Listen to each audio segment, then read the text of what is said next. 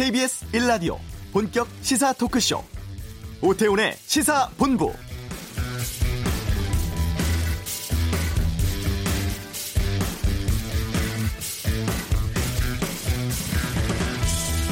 문재인 정부 두 번째 대북 특사단이 평양에 도착했습니다. 9월에 있을 평양 정상회담 또 비핵화 관련 논의가 주된 의제인데요.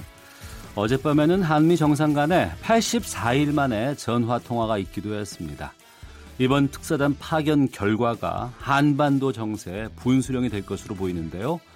오태훈의 시사본부 잠시 후 전통일부 차관인 이관세 소장의 이번 주 한반도는 코너에서 대북 특사단 소식 자세히 분석해 보겠습니다.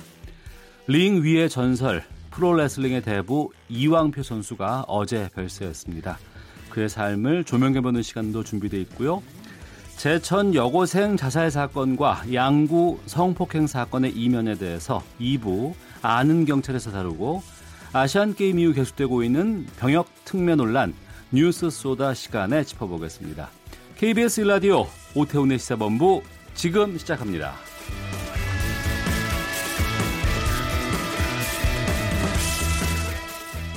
이 시각 가장 핫하고 중요한 뉴스를 정리합니다. 김기화 기자의 방금 뉴스 KBS 보도국 김기화 기자와 함께합니다. 어서 오십시오. 안녕하세요. 어, 현 정부의 두 번째 대북 특별 사절단 방북길에 올랐는데 좀 내용 소개해 주시죠. 네, 특사단이 오늘 오전 9시에 어, 평양 순안공항에 도착을 했고요. 어, 회담 준비를 하는데 하다가 이제 청와대 쪽으로 연락을 왔다고 합니다. 어, 팩스 연락이 왔는데 지금 특사단은 도착을 해서 비화기가 달린 팩스. 이 비화기가 뭐냐면 이제 도청이 안 되게 하는 거예요. 이 암호 기능이 있는. 그렇죠. 암호로 예. 해서 도청을 해도 이게 무슨 말인지 못 알아듣는 그런 팩스를 이용을 해서 평양의 현지 상황을 지금 보고를 하고 있다고 합니다. 네, 통신 사정이 여의치 않아서 자주는 못 하고 있고요. 아, 지금 문재인 대통령이 이 특사단을 통해서 이 김정은 북한 국무위원장에게 친서를 전달할 예정이라고 하는데 김 위원장과의 면담 일정은 아직 확인되지 않고 있다고 청와대가 밝혔습니다. 네. 방북 앞두고 한미 정상 간의 전화 통화도 있었잖아요. 그렇습니다. 이 백악관이 대변인 성명을 통해서 이 통화 내용을 확인을 해줬는데요. 예, 문재인 대통령이 트럼프 대통령에게 김정은 위원장을 만나기 위해서 특사단을 평양으로 보낸다라고 설명했다고 합니다. 그러니까 이게 청, 청와대 입장이랑은 살짝 그러니까 청와대는 아직 확인되지 않고 있다 이렇게 음. 얘기를 하는데 어, 트럼프 대통령에게는 그렇게 말을 했다는 거예요. 미국 쪽에서 지금 특사단이 김 위원장을 면담할 예정인 것을 사실상 확인을 해준 셈인데요. 어. 청와 어, 백악관은 또 이 문 대통령이 특사단의 이김 위원장 면담 내용을 나중에 이 트럼프 대통령에게 자세히 설명을 해주겠다라고 약속을 했다고 전했습니다. 또 백악관은 한미 정상이 유엔 총회 때 별도로 만나기로 합의했다라고 밝혔는데요. 이게 이제 다시 말하면 유엔 총회 기간 동안에 한미 정상회담이 열- 열린다는 얘기겠죠. 바- 백악관은 이 한미 정상회담 한미 정상이 어, 최종적이고 완전한 비핵화를 위한 방안을 논의했다라고 밝혔습니다. 예, 이게 백악관발 보도기 때문에 네. 자세한 내용들 뭐 잠시 뒤에 이관세 소장의 이번 주 한반도 논에서 좀 짚어보도록 하겠습니다.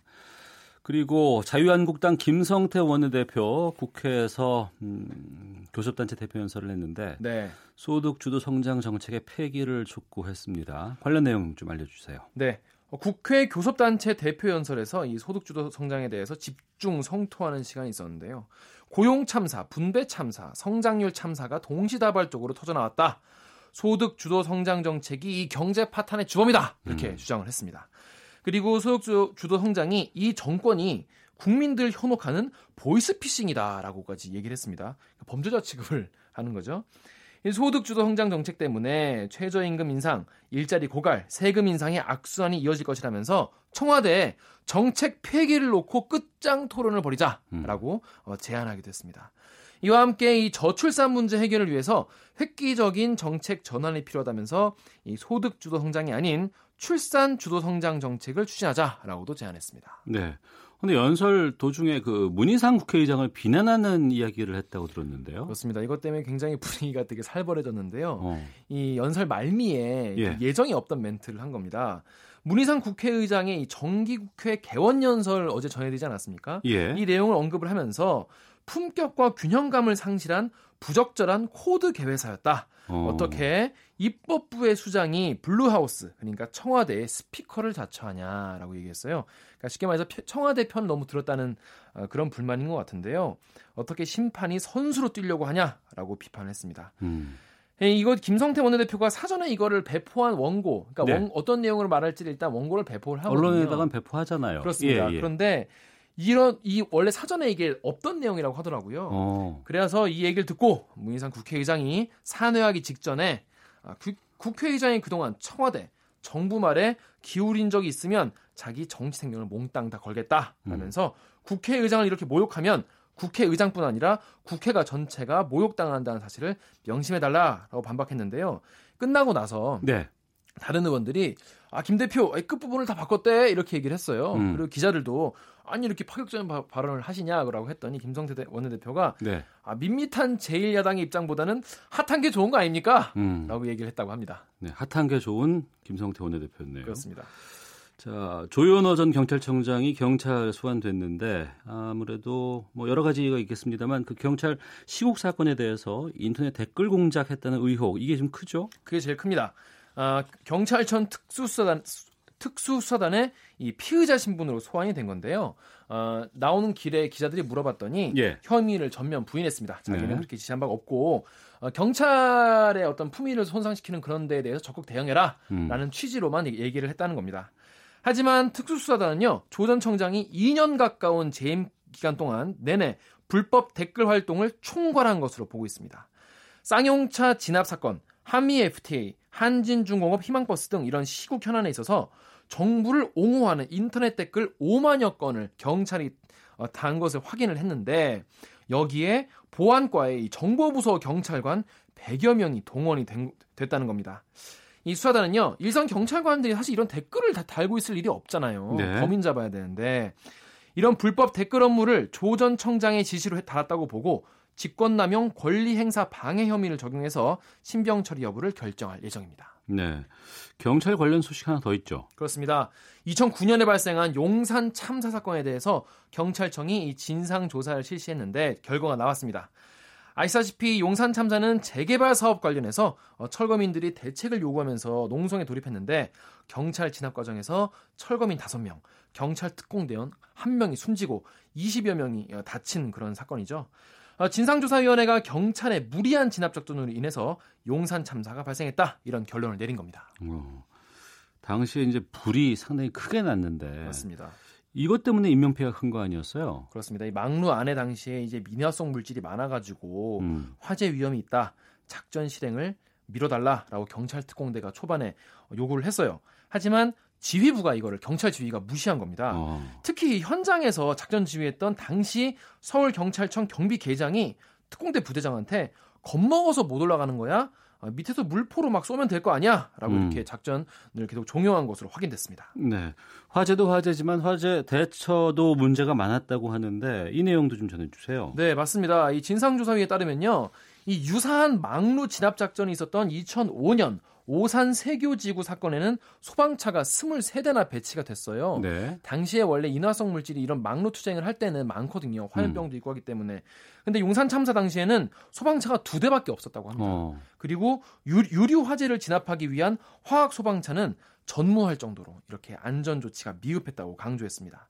게다가 당시 경찰이 용산 참사에 대한 비난 여론에 대응하기 위해서 전국에 있는 사이버 수사 요원 900명을 900명을 동원해서 댓글을 달고 온라인 투표에 경찰 쪽으로 투표하도록 지시하는 등 여론 대응 활동도 펼친 것으로 드러났습니다. 알겠습니다. 김기화 기자였습니다. 고맙습니다. 고맙습니다. 이 시각 교통 상황 듣겠습니다. 교통정보센터의 박경원 리포터입니다. 네, 고속도로는 작업 구간이 많습니다. 경부고속도로 부산 쪽으로 천안 부근 작업은 현재 마무리가 됐는데요. 아직 여파 남아 3km 구간에서 밀리고 있고요. 또 청주 부근과 건천 휴게소 부근 모두 작업 때문에 밀리고 있습니다. 반대 서울 쪽으로는 양재에서 반포 쪽으로 속도 줄입니다. 서해안 고속도로 목포 쪽으로 팔곡 부근 작업으로 서서울 요금소에서 팔곡 분기점까지 7km 구간 밀리고요.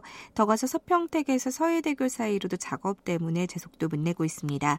중부고속도로 하남 쪽으로 서청주 일대 정체 작업 여파고요. 제2중부고속도로 하남 쪽으로는 천지남교 부근에서 산곡 사이로 밀리고 있습니다. 영동고속도로 강릉 쪽으로 서창 부근과 반월트럼프 둔대 분기점까지 정체고요. 서울 외곽순환고속도로 일산 판교 쪽으로는 송파 부근인데요. 2차로 막고 고장난 화물차 처리 중이라 일대 정체입니다.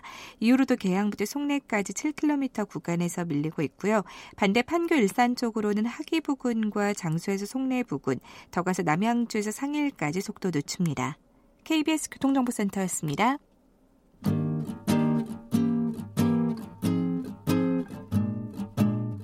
KBS 1라디오 오태훈의 시사본부 여러분의 참여로 더욱 풍성해집니다. 방송에 참여하고 싶으신 분은 문자 9730번으로 의견 보내주세요.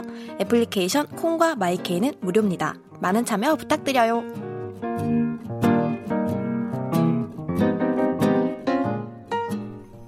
대북 특사단이 남북 정상회담 일정 확정과 북미 관계 중재라는 막중한 임무를 가지고 오늘 평양을 방문했습니다. 이 특사 파견 결과가 한반도 정세의 분수령이 되지 않을까 생각되는데요. 이관세 소장의 이번 주 한반도 눈에서 자세히 알아보겠습니다. 전 통일부 차관이시죠? 이관세 경남대 극동문제연구소장과 함께하겠습니다. 나와 계시죠? 네, 안녕하세요. 예. 조금은 답답한 상황에서의 특사 방북입니다. 아, 네. 중재안의 내용에 많은 관심이 쏠려 있는데 어떤 네. 중재안을 갖고 갔다고 보십니까? 아, 우선 뭐 무슨 일이 있더라도 이 한반도 평화 정착을 위한 이 행보가 중단돼서는 뭐 안 되겠죠. 그래서 한반도의 비핵화 문제를 비롯해서 그 한반도의 평화 정착을 위한 구상 그리고 남북 관계 발전을 위한 여러 가지 그 안을 제시할 걸로 보고 또 특히 9월 중에 하기로 되어 있는 남북 정상회담에 대한 일정 의제 문제도 아마 충분히 아마 논의가 될 것으로 보입니다. 그리고 무엇보다도 지금 막이 교착 상태라고 할까요? 북미 간의 이 비핵화 협상에 대해서 지금 이 막혀 있는 이 상황을 타개하기 위해서 아, 좀 더 그 절충할 수 있는 중재안을 제시하고 북측과 아마 긴밀히 아마 협의하는 과정이 될 것 같습니다. 네. 이 정도 아니면 북한이 상당히 환영하겠다라고 하는 그런 정도의 안은 어떤 게 있을까요? 글쎄, 뭐, 이 북측에서는 지금 종전 선언이 체제 안전 보장의 일환으로 우선 되어야 한다고 예, 주장을 하고 있고, 아, 미국 측에서는 이 비핵화 문제에 우선 가시적인 우선적인 조치가 이루어져야 된다. 해서 이 선호 문제를 가지고 서로 지금 이 대립을 보이고 있습니다만은 아, 미국이나 북한이 조금씩 양보를 해서 같이 절충을 해서 함께 갈 수 있는 안을 제시해서 음. 그야말로 그 이 종전선언 문제도 또 비핵화에 대한 그 뭐 핵 리스트라고 할까 그러한 이 신고 문제라든가 이런 것을 좀 더 내놓고 좀, 어, 할 수 있는 범위에서 좀 할 수 있도록 저희들이 중재를 하고 좀 설득을 해야 될 상황이라고 봅니다. 네. 이번에 문재인 대통령 친서를 갖고 갔습니다. 네. 친서를 가지고 가는 것과 그렇지 않은 것과 좀 무게감이 다르겠죠? 특사를 보내면서 대통령께서 생각하는 구상이라든가 의지라든가 막 이런 내용을 담은 친서를 가지고 가는 건 당연하겠죠. 뭐 아까 서두에도 말씀드렸습니다만은 지금 뭐 북미 간의 그 이 비핵화 문제에 대한 고위급 실무 협상이 어려운 상황에 있지 않습니까? 예. 그래서 친서에 아마 대통령의 나름대로의 의지와 이 한반도 평화 정착을 위한 노력이 중단돼서는 안 되고 다 함께 노력을 하고 막 힘을 합하자는 막 그런 내용이 담겼지 않을까 싶습니다. 예. 1차 특사단과 지금 2차 특사단의 인원 구성은 같습니다. 네네. 하지만은 그 상황은 많이 달라진 것 같아요. 1차 때와 비교해 봤을 때 지금의 어떤 상황들이 변화가 있는지를 좀 설명해 주세요. 네, 뭐 1차 특사단 방북 당시는 김정은 위원장이 비핵화하겠다는 의지를 갖고 뭐 회담을 통해서 새로운 관계 설정과 이에 추진 의사를 명확하게 하고 있었고 그래서 관계의 시작이었고 그렇지만 지금은 북미 간의 비핵화 종전선언 문제로 아, 북미 관계가 지금 교착 상태에 빠져 있죠. 그래서 이번 방북이 북미 간의 비핵화 문제라든가 체제 안전 보장에 대한 고위급 실무 협상이 지금 어렵게 되어 있지만 이 돌파구를 마련해서 음. 북미 간의 회담이 재개될 수 있는 동력을 이어가도록 해야 한다는 숙제를 갖고 있죠. 네. 그리고 또 이러한 가운데에서 또 9월 안에 남북 간에는 남북 정상회담을 하기로 약속이 되어 있기 때문에 이런 정상회담을 통해서 조금 더 진전된 국면을 만들어갈 수 있는 토대를 또 마련해야 된다는 이러한 이 여러 가지 어려운 이 숙제가 있기 때문에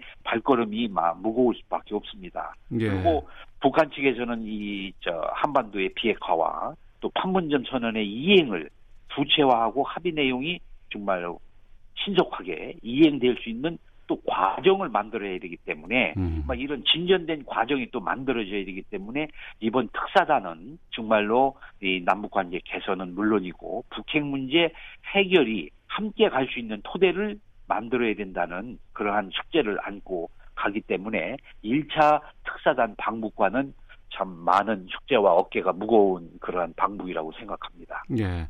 방북 이유 중에서 이제 공식적으로 확인된 것은 이제 평양 정상회담 일정 제한하는 부분 아니겠습니까?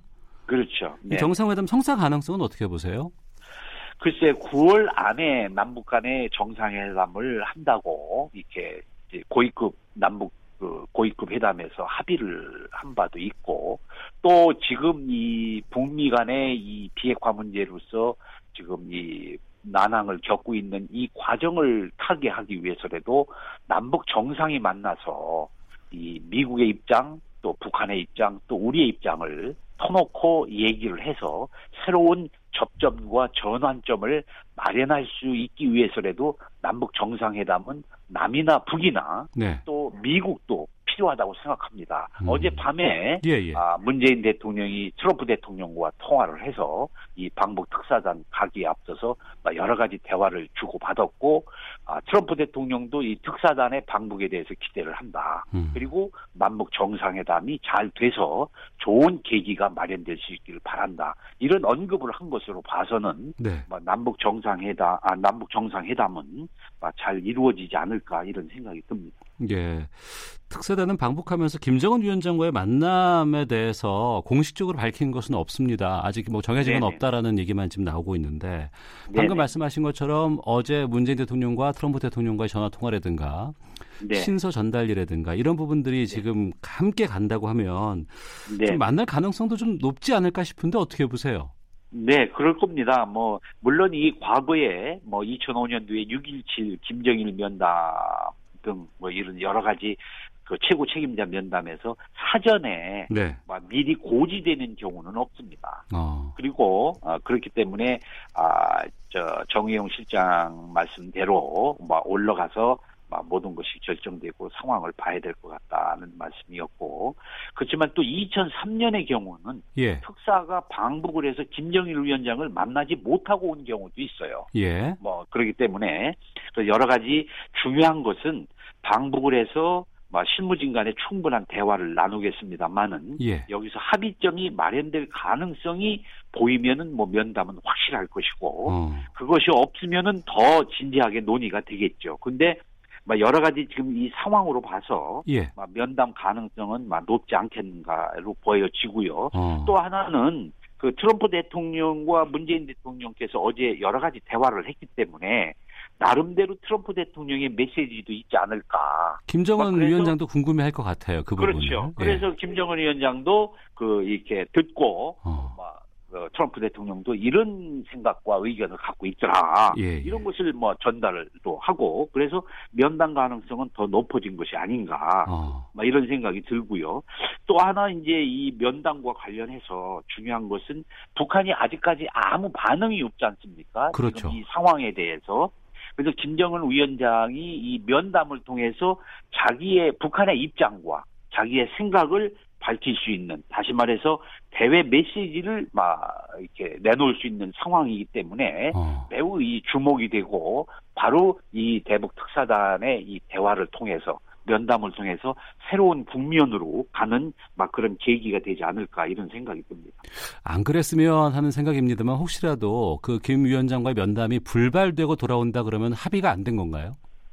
불발되고 돌아온다면은 뭐 대화가 잘 안 돼서 어. 접점을 잘안 찾았기 때문에 예, 예. 김정은 위원장으로서는 해줄 얘기가 없으니까 어. 또이 접점이 없으니까 자기 입장으로서는 어떻게 하기가 어려우니까 예. 막 이렇게 면담이 안 될 수 있겠죠. 그래서 어, 이 모든 것이 대화가 잘 되고 진지하게 논의가 되고 어. 또왜또 면담을 또 해야 될 필요성이 있냐면 예. 북한으로서도 자기 입장과 자기들의 생각을 밝혀야 또 우리하고 충분히 협의가 돼야 그걸 토대로 해서 우리가 미국에 전달을 하고 어. 또 북한의 생각이 이러니까 미국도 막 이렇게 좀 했으면 좋겠다. 예. 이래서 또 미국 간의 그 이 실무 저 비핵화 고위 협저 회담도 열리고 더 나가서는 2차 북미 정상회담도 갈 수 있도록 음. 막 이러기 때문에 북한으로서도 제시하고 얘기하고 싶은 것이 꽤 있을 겁니다. 네. 그 입, 입장을 음. 막 그래서 막 이 아마 나름대로 막 그런 생각들을 갖고 있기 때문에 이번 뭐 김정은 위원장은 아마 어, 면담 가능성, 만날 가능성이 높지 않겠는가 네. 여러 가지 상황으로 봐서 막 그런 막 예상이 됩니다만은 하여간 뭐 지켜보겠습니다. 예. 만나면 김 위원장이 특사단에게 어떤 메시지를 내놓을까요? 글쎄 이제 뭐 북한의 입장이 뭐 그동안에 여러 가지로 해서 많이 밝혀왔지 않습니까? 그이 어, 미국은 뭐 비핵화의 우선적인 조치를 요구하고 있고 북한은 체제 안전 보장을 위해서 어떤 우선 첫 발걸음이라고 할 수 있는 종전 선언이 돼야 된다. 그래서 그, 그 필요성에 대해서 뭐 상당히 강조를 하고 특히 이 미국 간의 이 새로운 관계를 정립하고 한반도의 평화 정착을 위해서 다 같이 노력하는 입장에서 이렇게 대북 제재를 강화하고 계속한다는 것은 좀 이게 좀 맞지 않지 않겠느냐. 그래서 이런 문제를 완화하고 서로 절충할 수 있는 그런 것이 필요하지 않겠느냐는 것을 북한 측 입장에서는 상당히 막 강조를 할 걸로 봅니다. 네. 저희들 입장에서는 뭐 북한의 입장을 잘 알고 있고 음. 미국의 입장을 알지만 역시 협상이라는 것은 절충을 하고 타협을 하는 과정이기 때문에 네. 조금씩 양보를 해서 북한도 핵 리스트를 막 이렇게 제공을 하고 또 미국도 종전 선언을 이 채택할 수 있는 그러한 자세를 갖고 그래서 뭔가를 절충할 수 있도록 저희들이 많이 노력을 해야 되겠죠. 예. 그 미국에게 비밀 편지를 보냈던 북한이에요. 네네네. 우리 특사단에게 뭐 미국과의 어떤 협상 재개라든가 이런 부분들을 우리에게 비밀리에 저- 좀 제안할 수도 있을 겁 있을까요? 글쎄 뭐 이렇게 뭐 비밀리에보다도 어, 앞에서 설명드린 대로 예, 예. 그, 예, 그 북한의 입장은 에, 김영철 부위원장이 편지를 보낸 데서도 충분히 자기들의 입장을 개진을 했고 음. 그리고 평상시에도 늘 그 남북 관계에 대해서는 우리들에게 또 입장을 개진했고 비핵화에 대해서 자기들의 입장을 충분히 얘기를 했기 때문에 네. 북한도 어떻게든지 어, 북미 간의 이 비핵화 협상, 체제 안전 보장과 비핵화 협상에 대해서 지속을 하려고 할 겁니다. 또 트럼프도 막 이 협상을 통해서 문제를 해결하려고 하는 의지들을 가지고 있기 때문에 음. 막 나름대로 이 재개를 위해서 조금씩 양보를 하고 아, 절충점을 아, 마련을 해야 될 것이고 또 마련이 될 걸로 봅니다. 이제 애들로 답하실 거로 저는 예상했어요. 말씀하신 것들을 보면. 네, 네. 알겠습니다. 전 통일부 차관이십니다. 이관세 경남대 극동문제연구소장과 함께했습니다. 오늘 말씀 고맙습니다. 감사합니다. 헤드라인 뉴스입니다. 문화체육관광부가 예술체육인들에 대한 병역 특례제도 개선 논의에 대응하기 위한 전담팀을 구성했습니다. 국가에서 지급하는 수당 등을 이번 달에는 애초 받는 날보다 일찍 받게 됩니다. 보건복지부와 국민연금공단은 기초연금과 국민연금, 아동수당을 오는 21일 지급한다고 밝혔습니다. 국민연금을 받아서 기초연금이 깎였던 노인 10만여 명이 이번 달부터 월 25만 원으로 오르는 기초연금을 전액 받게 됩니다. 올해 치러질 2019학년도 수능 시험을 앞두고 고3 학생들이 치를 마지막 모의고사가 실시됐습니다. EBS와의 연계율은 70%를 유지했습니다. 이동통신 시장 1위 사업자 SK텔레콤의 가입자 점유율이 처음으로 41%대를 기록했습니다.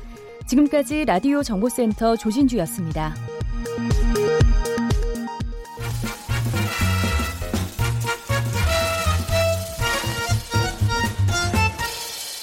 오태훈의 시사 본부. 네, 프로레슬링은 쇼가 아니라 진짜다. 전설적인 프로레슬러 이왕표 선수가 어제 안타깝게 세상을 떠났습니다. 후배 레슬러 중에서 가장 활약이 돋보이는 분이죠. 스포츠 평론가 김남은 씨와 함께 선배 프로 레슬러 전설을 추억해 보는 시간 갖겠습니다. 어서 오십시오. 예, 안녕하세요. 김남은입니다. 네. 어제 소식 듣고서는 많이 놀라셨을 것 같기도 하고 어떤 감정이셨어요? 어, 정말 깜짝 놀랐죠. 제가 네. 이 프로레슬링이라는 이 박진감 넘치는 스포츠의 세계에 들어왔던 그 두 가지 동인이 있었거든요. 예, 예. 첫 번째는 AF캔 헐크 호간. 헐크 호간. 예, 헐크 호간을 영상으로 접했고 어. 실물로 봤던 프로레슬러. 예. 프로레슬링의 어떤 그 거대한 스펙타클을 몸으로 보여주신 분은 바로 이양표 선생님이셨습니다. 예. 그래서 그 그 두 존재 중에 그 하나의 존재가 사라졌다는 게 음. 어, 믿겨지지가 않더라고요. 예. 헐크 호간과 이왕표 선수가 같이 경기를 한 적도 있었다면서요? 네, 저도 그 사실은 인터넷을 통해서 예전에 접한 적이 있었는데요. 예. 일본 아마 FMW인가 그 인디 단체 쪽에서 시합을 해서 두 어. 분이 한번 join이 된 적이 있는 걸로 알고 있고, 예. 저도 인터뷰가 기억이 나는 게 당시 헐크 호간의 팔뚝이 엄청나게 두껍거든요. 어. 뭐 17인치, 20인치, 웬만한 팔뚝이, 예, 팔뚝이. 예. 예. 그래서 그 팔뚝을 이용한 clothesline이라는 기술이 있어요. 예. 여기에 맞고 굉장히 고생을 했었다. 어. 뭐 이런 후일담을 들은 기억이 있습니다. 그 정도로 이 아시아계에서는 네. 이왕표 선수의 존재가 상당했다고 저희가 그렇습니다. 생각이 되는데. 예, 기본적인 피지컬 자체가 탈 아시아급의 음. 피지컬에 또 운동 신경부터 시작해서 모든 걸 다 갖춘 토털 밸런스가 굉장히 좋은 제가 말하다 보니까 스포츠 평론가 해설위원처럼 이야기 되는데 예. 예, 그런 분이셨죠. 예. 참, 그, 이왕표 선수와는 생전에 어떤 인연이 있으셨어요? 저는 프로레슬링 입문 자체는 네. 다른 단체를 통해서 입문을 했었고요. 음. 거기 생활하다가 어, 다시 이제 이양표 선생님이 이끄는 이제 GWF, WWA로 이적을 해서 예. 어, 꾸준히 이제 레슬링 선수 생활을 해오다가 또 최근엔 어, 잠시 또 이제 다른 후배 단체에서 제가 시합을 많이 뛰고 있는데요. 음. 어, 처음에 어렸을 때 이렇게 만났었고 제가 실제 레슬러가 돼서 다시 만났었는데 그때는 이제 다른 데서 온 막내잖아요. 예, 예. 막내니까 잘 어울리지도 못하고 어. 뭐 이렇게 회식 같은 거 할 때도 그냥 구석에서 혼자 밥 먹고 그러니까 나중에 회식 끝나고 나올 때 주차장에서 이렇게 용돈을 주시더라고요. 밥 사 먹으라고. 어. 그때 마침 5월 5일 어린이날 기념 무슨 행행 대회가 있을 텐데 예. 어 이거 이거 안 주셔도 됩니다 그러니까 어. 어린이날이잖아. 밥 사 먹어. 이러면서 저보고 어린이라고. 예. 예. 그러니까 그분에 비하면 저는 어린이죠. 뭐. 어. 네. 저는 이왕표 선수의 경기를 TV를 통해서 접한 세대예요. 네. 예, 김일 1세대, 뭐 그 이후에 천규덕, 여건부, 뭐 이런 뭐 장영철, 네. 뭐 쭉쭉 있다가 이제 그 이후에 이제 이왕표 선수가 정말 큰 키에 멋진 뒷발차기 이걸 다 기억하고 있습니다만 젊은 요즘의 사람들은 좀 낯설 수도 있거든요. 이왕표 선수가 어떤 프로레슬러인지를 좀 소개해 주세요. 네.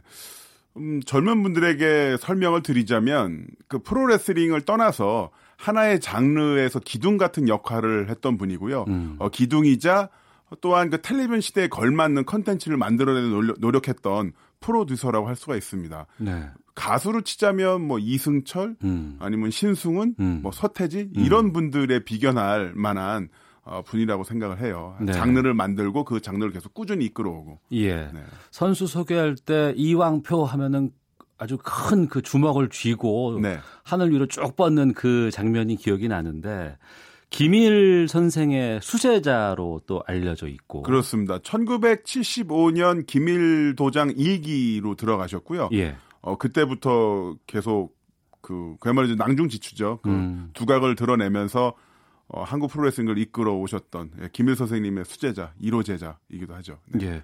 하지만 정작 본인은 자신의 어떤 그 명성을 뒤이을 후계자를 찾고자 노력을 했지만 어, 찾지는 못하고 지명하지 못하고 또 세상을 떠나셨다면서요.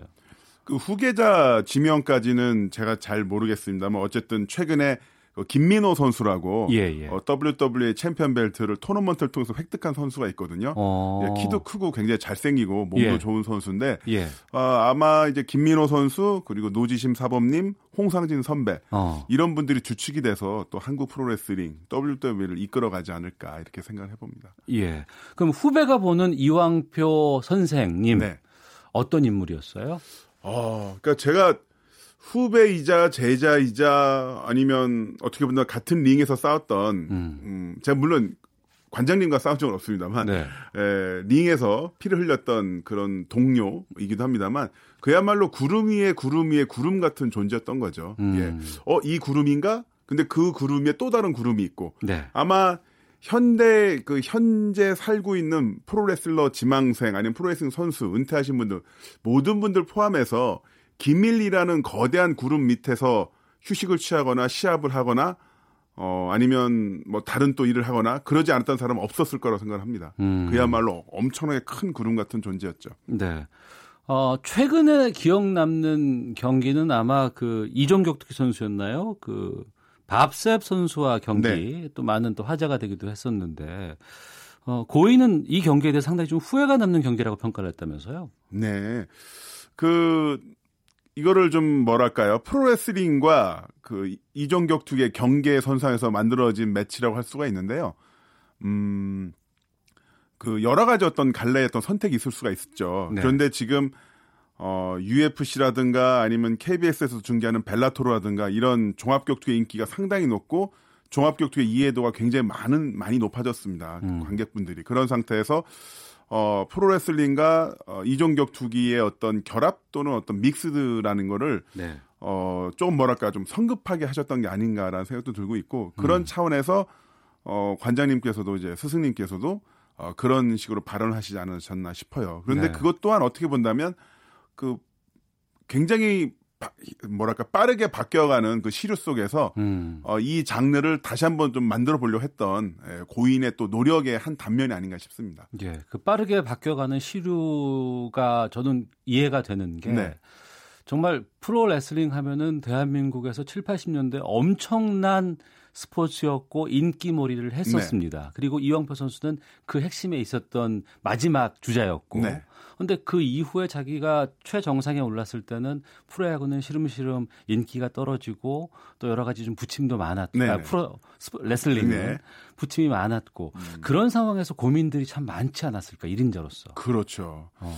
어, 어떻게 본다면 글쎄요. 그 주라기 공원의 마지막 그 티라노사우루스. 사우가 사- 티라노사우루스 같은 그런 존재이셨을 거라고 생각을 해요. 예. 분명히 이거를 끌 이끌고 나가야 되는데 어. 하지만 세상이 너무 빠르게 바뀌고 있고 예. 예를 들어서 우리나라 프로축구 해외 나가면 뭐 A리그에서 굉장히 좋은 성적 만들어냅니다만 음. 우리나라 프로축구는 사실상 잉글랜드 프리미어 리그랑 경쟁하고 있잖아요. 예, 예. 시청자들이 K리그를 보는 게 아니라 잉글랜드 프리미어 리그를 밤새서 보니까. 아, 그렇죠. 그렇죠. 예, 예. 예. 동시대에 볼수 있죠. 비교해 가면서. 그렇습니다. 예. 예, 예. 그러니까 격투기나 부- 어. 그 battle sports도 마찬가지거든요. 예. 지금은 일요일 아침에 Bellator라든가 UFC 보는 게 일반적이에요. 어. 그런데 몇 년 전만 하더라도 10년 전만 하더라도 누가 일요일 아침에 피 튀기면서 싸우는 걸 봅니까? 하지만. 지금 세상이 그렇게 됐고 어. 그런 상황 속에서 프로레슬링이란 장르가 점차 화석화되려는 걸 막으려고 하셨던 거죠. 음.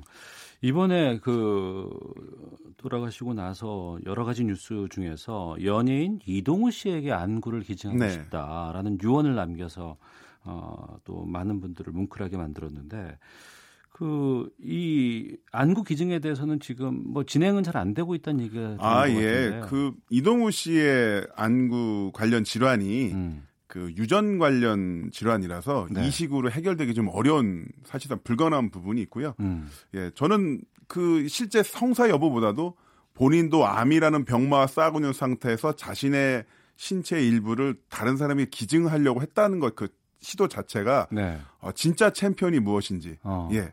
어, 꿈과 희망을 주는 챔피언이라는 단어가 굉장히 좀 고색창연하잖아요. 예, 예. 막 70년대, 80년대 보물섬 만화 잡지 캐치프레이즈 같기도 한데 음. 그걸 실제로 구현하는 네. 가시는 길에도 음. 어, 그런 분이라고 생각을 합니다. 네. 어, 한동안 암으로 인해서 투병 생활을 했다가 또 네. 퇴원했다는 얘기를 들었었는데 다시 네. 또 이러셨어요. 그렇습니다. 그 담도암을 비롯해서 한 암 관련해서 세 가지 뭐 질병이 있으셨던 걸로 또 알고도 있는데 음. 계속 호전됐다가 또 안 좋아지셨다가 했는데 이번에는 좀 너무 큰 난적을 만나셨던 것 같습니다. 링 위에서. 네. 후배 레슬러로서 좀 책임감 같은 것도 좀 있지 않을까 싶은데. 아, 그 부분이 참 그래요. 예, 예. 뭐냐면 그 김일 선생님, 이양표 선생님 같은 분들이 만들어 놓은 족적이 너무 크기 때문에 예. 과연 나는 그 족적을 따라갈 수 있을까라는 부분도 있고요. 어, 어 저도 사실 후배긴 하지만 40대 예. 중반이라 예, 예. 예. 저보다도 이제 아까 얘기했던 김민호 선수, 조경호 선수, 또 김남석, 김남석 선수, 어, 나름 또 젊은 선수 열심히 하고 있으니까 예. 제가 그 젊은 선수들의 뒷배가 될 수 있는 그런 존재가 되려고 노력하고 있습니다. 예. 방송 들으시는 분들께서 궁금해하실 것 같기도 해요. 지금 우리나라의 프로 레슬링은 지금 어느 정도의 판도로 지금 움직이고 있는 거예요? 음, 현재로서는 음, 뭐랄까요, 아주 밝고 긍정적인 전망을 내기는 힘들죠. 네. 네. 그런데 오히려 이렇게 악전 고투 속에서 음. 희망, 부활의 메시지를 보내주는 게 예. 어, 프로레슬링의 진짜 의미라고 생각을 하거든요. 예. 네, 그런 기적을 어, 기다리는 심정으로 저도 지켜보고 있습니다. 예. 이왕표 선수와 같은 그런 인물이 또 우리 프로 레슬링계에서도 또 나올 수 있을까요? 음, 그거는 좀 봐야 되는데요. 그 legend라고 하잖아요. 전설. 예, 전설. 그런데 전설은 라틴어 legenda라는 단어에서 나왔던데 legenda는 그 의미가 반드시 읽혀져야 하는 것이라고 합니다. 음. 그래 역사에서 크게 한 획을 남긴 사람들만 레전다, 레전드가 되는 건데 아 그건 좀 많은 시간이 필요할 것으로 보이네요. 알겠습니다. 김남은 씨와 함께 고 이영표 선수에 대한 추억담 나눠봤습니다. 삼가 고인의 명복을 빕니다. 오늘 말씀 고맙습니다. 고맙습니다. 예, 시사본부 1부 여기서 마치겠습니다. 잠시 후 2부 아는 경찰에서는 여고생 투신 사건부터 또 양구에서 발생한 10대 성폭력 사건까지 낱낱이 파헤쳐보는 시간 갖겠습니다. 멀리 가지 마시고 뉴스 들으시고 잠시 후 2부에서 뵙겠습니다.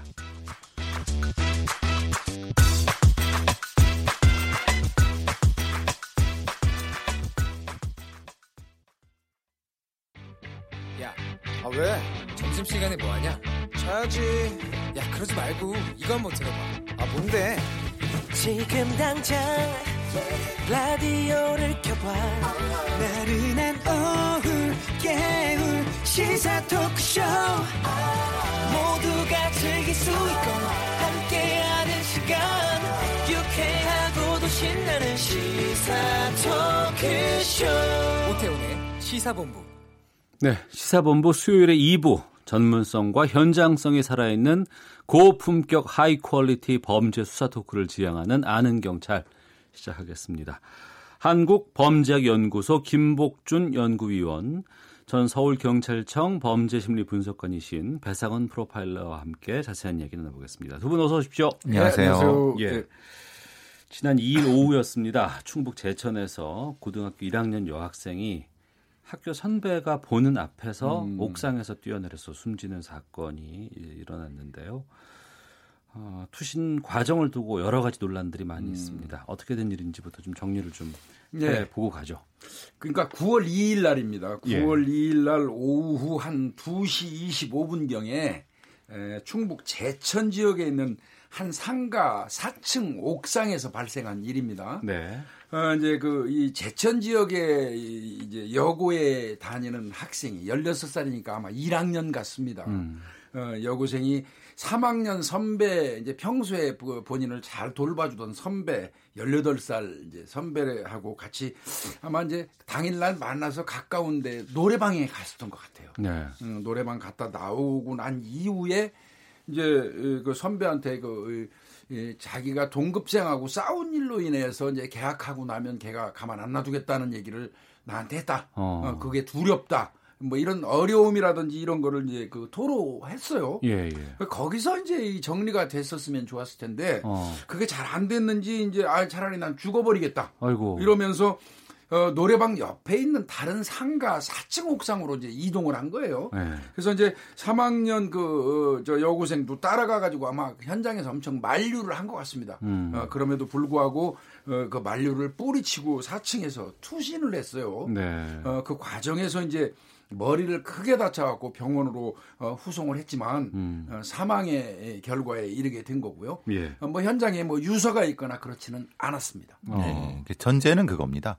아까 교수님 말씀하신 것은 이제 결과이고, 예. 그러니까 수사를 시작하는 과, 이제 과정에서는 실제로 지금의 진술은 이제 그 같이 썼던 3학년 사람의 학생. 진술이기 네. 때문에 그러니까 아주 기, 본적인부터 확인합니다. 그러니까 네. 말하자면은 그 진술이 거짓일 가능성을 염두에 두고 어. 이제 이게 이제 뭐 여러 가능성이 있지 않습니까? 예, 예. 그러니까 왜냐하면 만에 하나라는 건 다 파악을 해봐야 되기 때문에 음, 수사 입장에서 네, 수사 입장에서 해보고 그걸 검토한 다음에 음. 아, 이 저기 학생의 말이 진실에 가깝다라는 걸 전제를 하고 음. 지금 얘기 말씀하신 부분을 이제 좀 어, 여러 가지 계약 전의 부담, 네. 계약 증후군이라고 하거든요. 계약, 증후군, 예, 계약 증후군의 예. 일 가능성. 그래서 그것 때문에 좀 극단의 선택을 했을 가능성. 그걸 어. 가지고 이제 자살 가능성을 가지고 그 다음에 자살의 원인을 이제 추적하는 거죠. 예.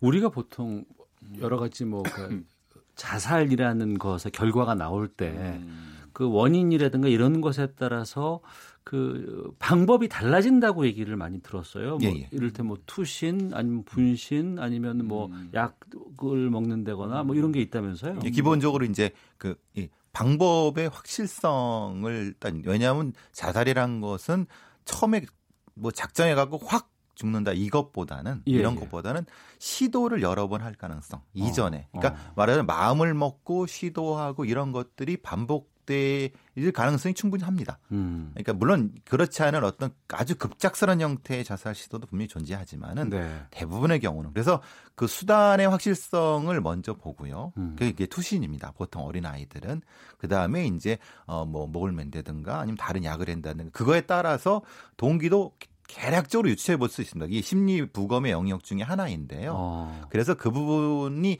이제 따라가지만은 네. 그게 100% 맞지는 않습니다. 또 왜냐하면 그렇겠죠. 이게 네. 이제 아이들의 암시성, 음. 피암시성 때문에 에, 그건 조금 차이가 있, 있을 수 있습니다. 예. 음. 그 선배가 있는 가운데서 이렇게 네, 투신을 네. 한다는 게 좀 의외 같다는 생각이 좀 들어요. 예, 일단 선배가 눈앞에서 보는 상황에서 이제 그런 극단적인 선택. 요즘엔 자살이라는 말 안 씁니다. 극단적인 선택이라고 극단적인 선택. 용어를 좀 정리하고 있는 추세고요. 예. 그래서 이제 극단적인 선배가 보는 앞에서 그런 이제 극단적인 선택을 한 이유가 뭘까 이제 뭐 이렇게 좀 생각해 보자면 어찌 보면은 어떤 그 이 극단적인 선택을 하겠다는 의지가 확고하다고 볼 수 있겠죠. 음. 어, 그러니까 만류에도 불구하고 뿌리치고 뛰어내릴 정도까지 갔다는 거고요. 아 그리고 이제 또뭐또 뭐 또 가끔은 이런 경우도 있어요. 어, 본인의 어떤 그 어려움이라든지 고충을 토로하는 과정에서 스스로 감정이 격화되고 악화되는 경우가 있어요. 아, 얘기를 네, 풀어내다가. 네, 풀어내는 과정에서. 사실은 네. 그래서 이제 3학년 그 학생이 조금 우리 저 배 교수 같은 그 전문가 어떤 형태였다면 참 막을 수 있었겠죠. 음. 근데 뭐 이제 그걸 기대하는 거는 굉장히 무리가 되겠고요. 그래서 사실은 어떤 경우는 자신의 엄청나고 힘든 그 어떤 고충을 토로하는 과정에서 그 자기의 감정이 격화돼 가지고 예. 오히려 또 극단적인 행동을 하는 그런 성향도 있거든요. 예. 그래서 그 두 가지 형태로 좀 보는 게 맞지 않을까 싶습니다. 예. 일정 정도 표현입니다. 어. 말하자면 얘기를 하다가 극단 선택을 뭐 이제 막는 과정에서 이 아이가 이제 어떤 자 그러면 내가 그러면 내가 죽음으로써 당신한테 뭔가를 남겨주는 형태 까지 가면 안 되는 거거든요. 음. 그래서 사실은 니고시에이션이라든가 아니면은 리스크 요원들 같은 경우에 훈련 과정에서 네네. 어느 지점에서 음. 이 상황이 됐을 때는 예, 확 바꾸거나 그 협상을 할 때 예, 예, 어. 상황을 바꾸거나 하게 됩니다. 그러니까 예. 지금 근데 이 고3 학생 같은 경우 그런 뭐 훈련 받은 사람도 아니고 어. 좋은 마음으로 했기 때문에 절대 음. 그걸 뭐 탓하려는 건 절대 아닙니다. 그런데 아무래도 어, 본인의 입장에서는 굉장한 충격을 받았고 엄청 충격받았 그러니까 걱정이 음. 그 후배가 그런 일을 했을 때 그렇죠. 그걸 보고 있었던 선배 입장이지만 음. 또 한편으로는 고3이잖아요. 그렇죠. 얼마나 마음이 여릴 때 아니겠습니까?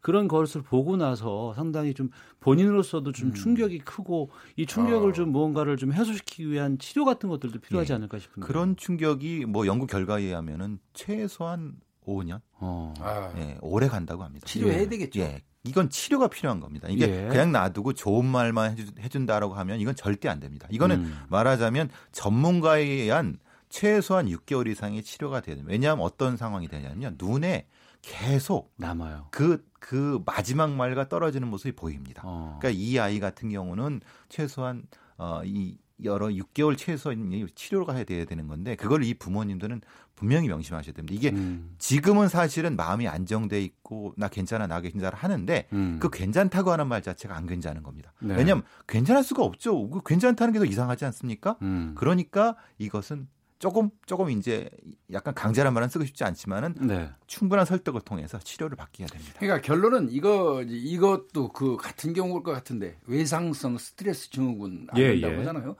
사실상 외상성 스트레스 증후군이 이제 미국 쪽에서 나온 이론인데요.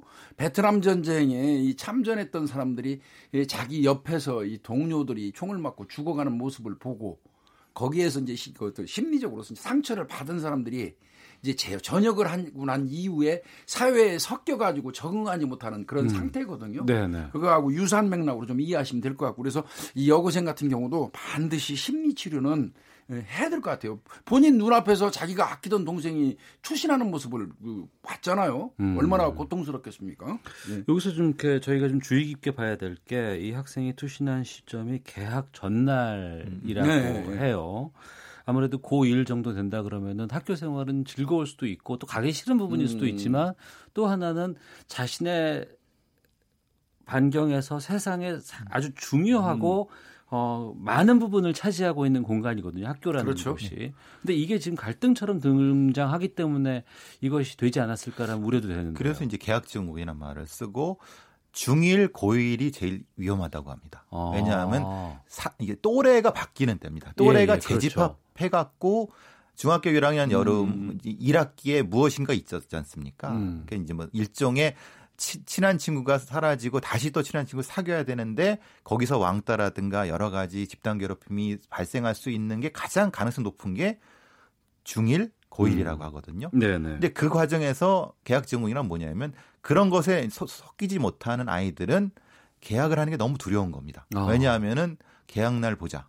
너 계약 날 내가 가만 안 두겠어라고 하는 것을 SNS로 받거나 아니면 암묵적인 형태의 공, 그런 공포가 엄습해 오면은 초등학생 같은 경우 중학생 1학년 같은 경우는 어 뭐 심지어는 오줌도 싸고 그러니까 부모님한테 가기 싫다고 때를 쓰기도 하고 어. 그렇게 됩니다. 예. 그거를 음. 분명히 부모님들이 이걸 분명히 그 케어해야 되는데 잘 우리 부모님 잘 모르세요. 어. 근데 이제 뭐 현재까지는 경찰 수사 결과는 아니지만 네. 뭐 개학 날 가만두지 않겠다. 이제 뭐 이 동료 학생이 예, 그런 말을 했다 한다 하는 정도가 지금 예, 이제 들리는 건데 그게 사실이라면요. 음. 이제 그 말을 사실이라고 전제를 한다면 사실은 이 학생의 입장에서는 개학 날은 마치 어떻게 보면 사형수가 사형 집행 날짜를 기다리는 것처럼 고통스러울 수도 있어요. 음. 이게 예고된 어떤 해악이 고지되면요. 어. 그 날짜 그 더더군다나 이제 예, 해악이 고지되고 날짜가 지정이 딱 되잖아요.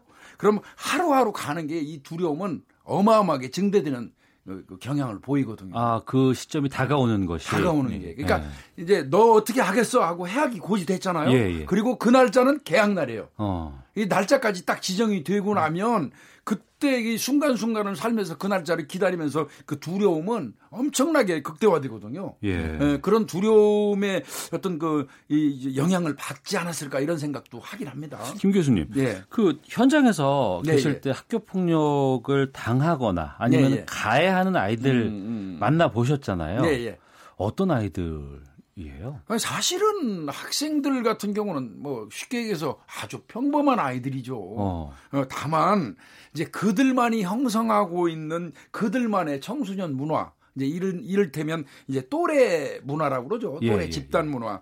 이제 그러다 보니까 자기들끼리의 어떤 세계를 만들고 자기들끼리의 어떤 위계 질서를 만드는 과정에서 이제 이런 갈등이 이제 조장되는 거거든요. 음. 그래서 이제 청소년 문화를 얘기하면 우리가 뺄 수 없는 게 이짐에 즉 말하면 이제 왕따 문화 아니겠습니까? 예, 예. 근데 이제 왕따는요. 절대 다수의 그, 그 왕따에 그이 개입되는 아이들, 그 음. 대열에 동조하는 아이들이 그렇게 나쁜 아이들이 아니에요. 음. 그 아이들이 그 왕따 집단에 서가지고 같이 합류해서 한 사람을 괴롭히는 아이들 이제 우리가 지켜보면요. 자신들이 왕따가 안 되려고 왕따 시키는 집단에 대, 끼어드는 거예요. 아. 어, 잘못하면 내가 지금 저 보이는 예, 예. 피해자로 예. 내가 이 신분이 바뀔 수 있, 다는 어떤 우려감 때문에 왕따 대열에 합류를 하는 것이거든요. 어. 이게 이제 단순한 그 또래 문화의 같은 특징인 거죠. 예, 예. 아이들 그, 그, 그, 저, 그, 그 면면이 놓고 보면 나쁜 아이들 진짜 없습니다. 예, 그러니까 어. 일종의 지금 같은 세대가 SNS 세대. 말하자면 예. 인터넷과 휴대폰을 보는 세대. 그러니까 직접적인 인간관계를 통해서 어떤 인간관계를 헤쳐나갈 수 있는 아이들의 주체성이 약한 아이들이 특히 이런 데 약합니다. 음. 말하자면은 이제 휩쓸리는 군중 네. 심리 같은 형태가 되는 거죠. 음. 그러니까 자기는 그 피해를 받기 싫어요. 그러니까 음. 동조하는 거죠. 그렇죠. 암묵적 동조가 사실은 다수의 암묵적 동조가 폭력이 되는 그게 왕따가 되는 겁니다. 그게 네. 집단 괴롭힘이 되는 거죠. 그러니까 사실은 그 부분에선 주동자가 사실은 명확하지가 않습니다. 음. 그렇지만 눈에 보이는 어떤 아이는 있죠. 근데 명확한 것은 뭐냐면은 더 명확한 건 피해자는 명확합니다. 네. 왜냐하면 누구 하나를 골라놓고 집단적으로 가해를 함으로써 이 층층이 있는 아이들이 자기의 어떤 존재감을 확인하는 그 과정이 사실은 왕따거든요. 예전에 우리가 또래들끼리 음. 모여서 놀거나 뭐 했을 네. 때요. 그때는 깍두기라는 게 있었어요. 아실 거예요. 그러니까 약하고 몸이 네. 좀 부실하거나 아니면 나이가 좀 네. 어린데거나 음. 좀 뭔가 불편한 친구가 있으면 음. 그 친구는 깍두기로 지정을 해서 돌봐주고 함께 놀아주고 하는 그런 것들이 있었거든요. 맞습니다. 그러니까 따돌림을 시키는 음. 것이 아니고 불편한 친구를 함께 어울리게끔 음. 하는 그런 문화가 우리에는 좀 있었는데 음. 요즘에는 좀 그렇지 않고 오히려 좀 따돌리고 또 이런 것들에 그 동조하지 않으면 또 나도 또 당하지 않을까라는 그런 두려움들이 좀 있는 것 음. 같은데 이거 학교나 사회에서 이런 것들을 좀 뭔가 해결할 수 있는 아니면 음. 조치를 취할 수 있는 방안들이 좀 필요하지 않을까 싶거든요. 이게 이제 음, 결과적으로 학교에서 가장 심각한 문제는 학교 폭력 아니겠습니까? 이른바 예, 예. 학폭이라고 이제 줄여서 얘기하는데 이건 저는 이제 너무 이제 거시적인 입장으로 말씀드릴 수밖에 없어요. 이 문제는 음. 늘 사실 그 이 인성 교육의 문제예요. 음, 아이들한테 끝없이 경쟁하면서 어, 수단 방법 가리지 않고 승리하는 것만 우리가 요구하는 경쟁, 네, 예. 이그 이 그 저 교육의 어떤 그 제도 탓도 있고요. 그리고 참 조심스러운 이야기입니다만 이제 우리 방송에서는 막 할 수 있으니까 하겠습니다. 예, 예. 예. 교사는 살아있는데 스승이 없는 나라가 됐어요. 음. 이거는 진짜 우리가 한 번 정도는 그 생각해 볼 필요가 있다고 저는 생각합니다. 네. 예, 학생 인권과 교사의 인권이 이제 어떤 그 동등함이 구축돼야 되는데 요즘에 모르겠습니다. 제가 느끼는 거하고 뭐 다른 분들이 느끼는 건 다르겠지만 분명히 불균형한 게 있어요. 학생 쪽이건 교사 쪽이건. 음. 이러면 이, 이 교육은 내가 볼 때는 실패한 교육입니다. 네. 학교의 주인은 누굽니까? 학생과 교사예요. 네. 근데 그, 그 둘 사이가 존경하는 사이도 아니고 끝까지 제자를 보살피는 스승도 아니고 음. 그러면 이 학교는 학교육은 붕괴한 거 아닙니까? 네. 네. 기본적으로 분리가 돼 있죠. 음. 교사의 세계와 학생의 세계가 분리가 돼 있죠. 네. 왕따를 해결하는데 가장 핵심적인 것은 그 학생 전체 학급의 교사가 적극적으로 개입해야라고 하거든요. 예. 근데 지금은 다는 안 그러시겠죠. 좋은 훌륭한 선생님도 계시겠지만은 대부분은 그 개입하기 싫어합니다. 예, 그렇죠. 왜냐하면은 네. 거기 요즘은 학교 운영위원회가 있고 네. 운영위원회를 그, 그, 그쪽에서 좀 행세하신다는 분들이 좀 장악하고 계시고 그런 부분에서 교사가 개입하고 싶어도 사실은 교사가 다칠 수 있는 나중에 그렇죠. 구조가 되는 그러니까 부분이... 지금은 오히려 그 제도적으로 학폭이라는 곳이 따로 있어서 그렇죠. 거기에 넘겨서 예, 뭐 처리할 예, 수 있게끔 돼 있거든요. 근데 학폭위도 지금 그런 학교 운영인의 소속이 돼 버리는. 음. 그러니까 학교 폭력 자체가 처리되는 과정에서 유야무야 음. 대부분 이렇게 됩니다. 네. 그러니까 그럼 실제로 가해자 피해자 그리고 이그지만은 보호를 받아야 될 사람 그렇지 않은 아이들이 사실은 그냥 시간이 지나면은 그냥, 그냥 유야무야 되는 거예요. 예. 그러니까 가해를 하나는 계속 가해가 되고 음. 피해는 계속 피해자가 되는 지금 이 상태가 아까 교수님 말씀하신 사실 안타까운 상황이죠. 네. 어, 좀 다른 아이템도 좀 준비가 되어 있는데 잠시 쉬었다가 계속해서 좀 학교 문제들 좀 짚어보는 시간 갖도록 하겠습니다. 헤드라인 뉴스입니다. 고가 아파트와 저가 아파트의 격차가 지난달 9배 가까이 벌어졌습니다. 외환 보유액이 6개월 만에 감소세로 돌아섰습니다. 추석을 앞두고 주요 농축수산물의 수입 가격이 상승세를 보이고 있습니다. 서울시가 도심 상업 준 주거 지역에서 주거 비율을 올려 주택 공급을 늘리는 방안을 국토부와 협의하고 있습니다. 방탄소년단의 신곡 아이돌이 빌보드 싱글 차트에서 11위를 차지했습니다. 카카오톡에서 보낸 메시지를 상대방이 읽기 전에 취소할 수 있는 기능이 생깁니다. 지금까지 라디오 정보센터 조진주였습니다. 이어서 기상청의 윤지수 씨입니다. 네, 미세먼지와 날씨 정보입니다. 지금 서울의 미세먼지는 1세제곱미터당 26 마이크로그램, 초미세먼지는 7 마이크로그램으로 공기가 깨끗합니다. 전반적으로 대기 확산이 원활하기 때문에 미세먼지 상황이 전국적으로 좋은 단계를 보이겠고요. 오늘 제주도 지역만 보통 정도로 나쁜 곳은 없겠습니다. 오존 역시 보통 단계를 계속 이어가겠습니다. 오늘 어제처럼 중국 중부지방에 위치한 고기압의 영향을 받고 있습니다. 어제 오후부터 무척 맑은 날씨에 가을 하늘을 느낄 수 있었는데 오늘도 마찬가지고요. 일교차가 크게 벌어지면서 한낮 기온은 30도 가까이 오르는 곳이 많겠습니다. 지금 서울 기온 27.8도를 가리키고 있고 낮 최고는 28도 예상됩니다. 세종, 대전, 광주, 대구, 부산 등은 조금 더 높은 29도 내다보고 있고요. 내일도 기온도 엇비슷한 날씨 이어지겠습니다. 대기 확산이 원활하다는 것은 그만큼 바람이 분다는 의미인데 오늘까지는 해안 지역과 강원도 산간 지역을 중심으로 바람이 강하게 불고 내륙 지역도 약간 강한 바람이 불겠습니다. 모레 금 금요일에는 다시 한번 전국적으로 비 소식이 있겠습니다. 지금 서울 기온은 27.8도, 습도는 45%입니다. 지금까지 날씨 정보와 미세먼지 상황이었습니다. 다음은 이 시각 교통 상황 알아보겠습니다. KBS 교통정보센터의 박경원 씨입니다. 네, 고속도로는 교통량 많지는 않은데요. 다만 곳곳으로 작업 구간이 많은 만큼 주의 운전하셔야겠습니다. 경부고속도로 부산 쪽으로 한남에서 서초 부근과 신갈에서 수원 쪽으로 밀리고 있고요. 더 가서 건천휴게소 부근은 작업 때문에 4km 구간에서 정체입니다. 반대 서울 쪽으로 양재에서 반포 쪽으로 밀리고요. 서해안 고속도로 목포 방향으로는 팔곡 부근 작업 여파로 서서울 요금소에서 팔곡 분기점까지 6km 구간 속도 내기 어렵습니다. 영동고속도로 강릉 쪽인데요. 서창 부근과 반월 터널에서 둔대 분기점 쪽으로 정체고요. 더 가서 면원부터 봉평 터널 사이 정체 작업 여파입니다.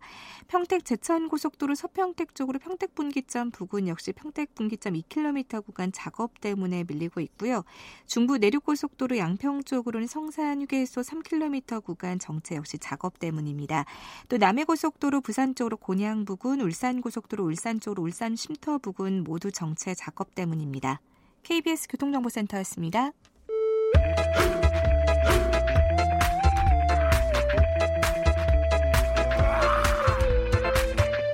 오태우래 시사 본부. 네, 김복준 한국범죄학연구소 연구위원 배상훈 프로파일러와 함께 아는 경찰 함께하고 있습니다. 강원도 양구군에서 10 대 여중생이 또래 남학생들에게 수년간 성폭행을 당했다는 신고가 접수돼서 경찰이 수사에 나섰습니다. 11명이 3년간 이런 음. 것을 했다고 하는데 신입생 시절부터 이루어진 거고요. 가해자가 더 늘어날 수도 있다고 합니다. 네. 이런 사건 솔직히 그 뉴스로 전하기도 참 싫은 것이고 답답한데 네, 예. 어, 현장에서 이런 거 접하시면 어떤 생각 드세요? 자식을 이제 뭐 기르는 사람의 마음으로 이제 이거 볼 수밖에 없어요. 예. 이제 피해자도 보고 가해자도 이제 보면서 조사하는 과정에서 경찰관들도 참 불편한 어떤 이런 이제 일이 이런 사건인데요. 음. 사실은 이제 이렇게 미성년자가 관련된 사건은 어, 경찰 지침에 나와 있는 게요. 네. 언론 보도 자체를 협조하지 않도록 돼 있어요. 아, 언론 보도를 협조하지 않는다. 아, 예. 이거는 이런 경우는 미성년자 음. 사건 같은 경우. 근데 이제 이게 예. 언론을 이제 이미 탔고요. 이제 그 뭐, 어, 저 충격을 지금 엄청 주고 있는데. 보니까 현재 뭐 가해자 집단으로 드러나는 그 학생들은 10명. 음. 그리고 이제 나머지 한 명은 SNS로 채팅을 했다는 20대 또 청년이 하나 껴 있더라고요. 예, 예. 그래서 이제 11명인데 아마 이제 그 수사가 조금 더 개시되면 뭐한 20명까지 늘을 수도 있다는 게 지금 그, 어, 그 보도거든요. 음. 예, 사실은 이거는 줄지는 않을 겁니다. 네. 예, 제가 경, 경험칙상 보면 이 사건은 하다 보면 늘을 수밖에 없는 그런 그 구조를 띠고 있고요. 음. 어, 이제 경찰 입장에서는 피해자의 2차 피해를 방지하기 위해서요. 예. 굉장히 조심스럽게 수사를 아마 은밀히 진행을 할 겁니다. 그래서 예. 어, 이 보도는 이제 우리가 여기서 방송하고 나면 그 이후로는 더 이상 이제 안 하게 될지도 모르겠습니다. 예. 예. 저희도 이제 보도가 되고 다 확산이 음. 된 상황이기 때문에 다시 한번 짚어보는 측면이라는 걸 말씀드리겠고요. 과거의 예. 밀양 사건 우리가 뭐 아, 굉장히 음. 그 엄청나게 문제가 많았고 사실은 또 뭐 경찰 입장에서도 사실은 잘못을 인정해야 될 부분 또는 뭐 사실 다시 돌아, 돌아봐야 될 부분이 많지 않습니까? 예, 예. 그러니까 이제 그 부분이 이 아까 교수님 말씀하신 것처럼 두 가지 세 가지가 다 겹쳐져 있는 거예요. 왜냐하면은 음. 분명히 이것이 보도 보도 부분이 안 되게끔 해야 되는데 그러는 과정에서 이제 혹시라도 지역의 유력자와 관련된 사람 가해자가 있다고 하면은 그래서 혹시라도 그러니까 아. 추정입니다 추정 예, 그러, 그렇게 돼 갖고 감추는 건이 아니냐라고 하는 오해를 받을 수 있는 네. 그런 상황도 가능한 거고요. 그러니까 음. 이 상황이 사실은 단순하지가 않습니다. 복잡한 네. 부분입니다. 그러니까 어. 이걸 어느 수준까지 공개해야 되고 2차 피해를 방지해야 되는 건 맞는데 네. 그렇다고 수사를 안 해서 가해자의 처벌이 이루어지지 덜 이루어지게 되는 것도 사실은 어. 안 되는 거니까 우리 사회가 그걸 정말 두려워하고 또 분노하는 지점이 바로 거기에 있거든요. 음, 그렇죠. 예. 그래서 이제 보통 이런 사건은 피해자의 어떤 관련된 사람들이 억울하다고 이제 이렇게 SNS에 올려가고 이렇게 알려지는 경우가 많지 않습니까? 예, 예, 맞습니다. 그런 부분에 대한 균형은 맞춰주는 건 확실합니다. 그러니까 어. 분명히 잘못된 부분을 처벌하는 건 맞습니다. 네. 그렇지만은 또 피해자 2차, 2차 피해는 방지해야 되는 것. 음. 아직 우리의 그 균형이 좀 부족한 부분이 있는 것 같습니다. 네. 근데 이제 분명히 할 거는 뭐 이제 집단으로 뭐 인원수가 많이 나오니까 우리가 일반적으로 알고 있는 어, 한 장소에서 여러 사람이 한 사람을 가해하는 그런 양태의 성폭행으로 보시면 안 되고요. 예. 이 건은 어, 각각 1대1 상황에서 3년간 지속된 음. 에, 그런 그 이, 이 사건이고요. 어, 그러다 보니까 이제 11, 11명이 이제 각각 1대1로 한 사람을 이제 가해했다는 얘기입니다. 네. 절대 집단으로 성폭행을 했다는 음. 뜻은 아니니까 이건 또 좀 오해가 없어야 될 것 같아요. 음. 그 양구라는 곳이 크지 않은 곳이거든요. 네, 맞습니다. 이 소식을 접한 주민들도 많이 충격을 좀 받았다고 하는데 3년간 이 일이 드러나지 않고 계속 이렇게 이어질 수 있다는 것도 그러니까 앵커님 보시기에는 양구가 뭐 인구가 제가 알기에는 한 2만 4, 5천 명밖에 안 되는 어, 군부대가 주둔한 아주 이 그 좁구만 도시거든요. 예, 예. 예 그러면 어, 그렇게 좁은 데서는 뭐 아름아름 뭐한집 건너면 다 할 수 있는데 어떻게 이렇게 모를 수 있지? 음. 이렇게 이제 의아하게 생각하실 수 있어요. 예, 예. 근데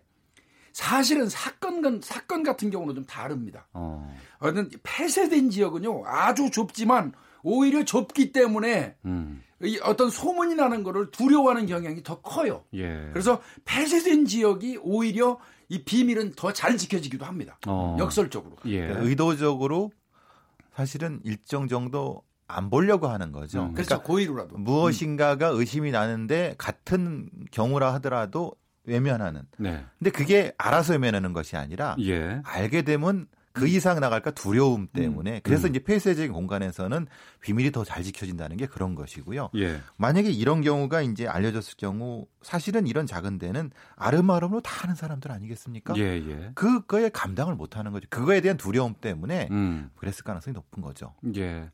어, 뒷번호 4531 번호 쓰시는 분께서 학생 딸 둘을 키우는 아빠로서 이런 네. 기사를 접할 때마다 참 역겹습니다. 그런데 이번에도 미성년자라는 이유로 손방망이 네. 처벌이 되겠지요라고 자주 섞인 예. 문자를 보내주셨는데 밀양 것도 그랬고 음. 이제 인터넷상에서 어뭐 지난 얘기를 계속해서 이제 음. 갖고 오시면서 음. 처벌이 부족하다, 음. 어 묻혔다 뭐 이런 좀 분노를 표하는 그런 글들을 참 많이 보거든요. 음. 어때요?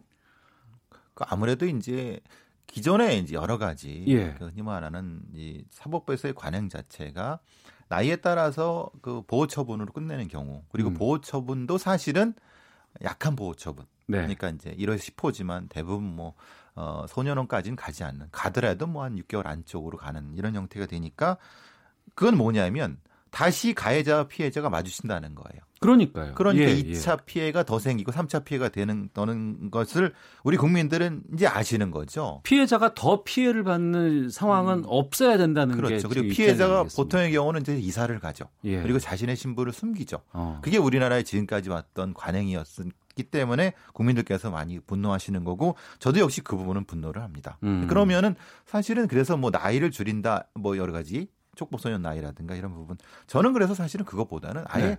그 나이 자체를 없애고 음. 그러니까 미국식으로 가자는 거죠. 네. 전체적으로 그 성행을 봐서 나이가 좀 어리다 하더라도 재범 가능성이나 위험성이 높으면은 음. 성인에 준하게 처벌을 하고 예. 나이가 많더라도 그 성행을 봐서 그 판단 기준을 객관적으로 만드는 것이 사실은 문제겠지만은 우리 사회에서 그거는 지금쯤이면 우리가 해야 된다고 보여지는 거죠. 근데 소년법을 일정 부분 그 어떤 손을 볼 필요는 있어 보여요. 예. 저희 같이 실무 현장에서 어, 뛰어본 사람들 생각으로도 그렇고요. 그래서 근데 그런데 이제 소년법의 어떤 입법 취지를 본다면 예. 아직 미성숙한 아이들이기 때문에 음. 어떤 그 개선의 여지를 이제 중점 두고 보는 거 아니겠습니까? 그래서 소년법은 존속해야 되겠고요.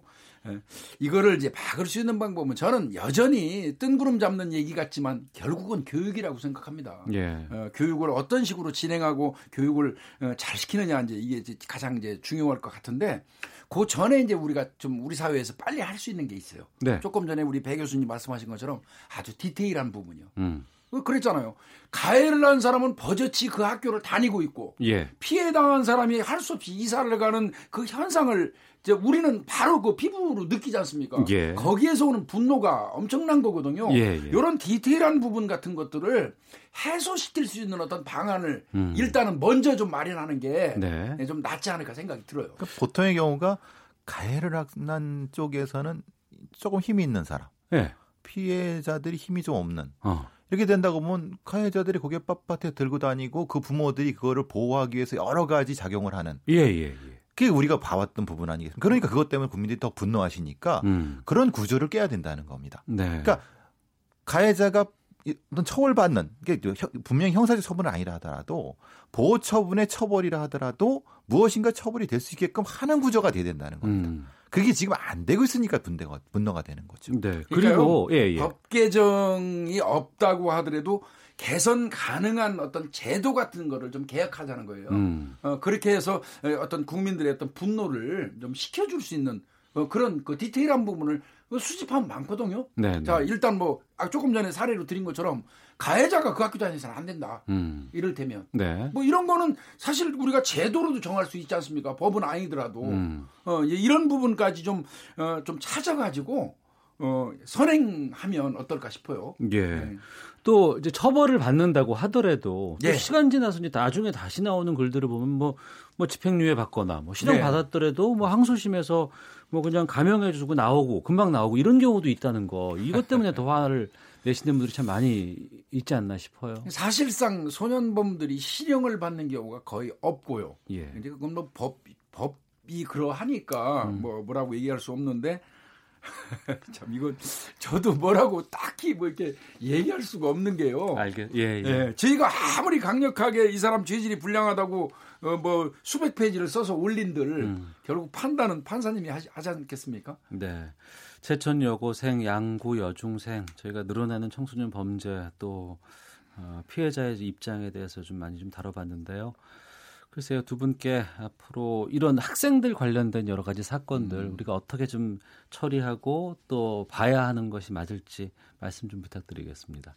먼저 배 교수님 말씀해 주시죠. 음, 기본적으로 청소년 범죄를 어, 아까 교수 말씀하신 교육의 차원에서 그리고 이 부분은 분명히 부모의 권력이 미치지 않는 음. 분리를 해야 된다는 겁니다. 아. 그걸 지금은 그것이 같이 이루어지고 있기 때문에 이 가해자 아이 입장에서도 그건 절대 좋지 않은 거거든요. 네. 그러니까 그 구조가 지금 온전하고 있다는 겁니다. 그걸 어. 분리할 수 있는 시스템을 반드시 생각해야 된다는 겁니다. 예.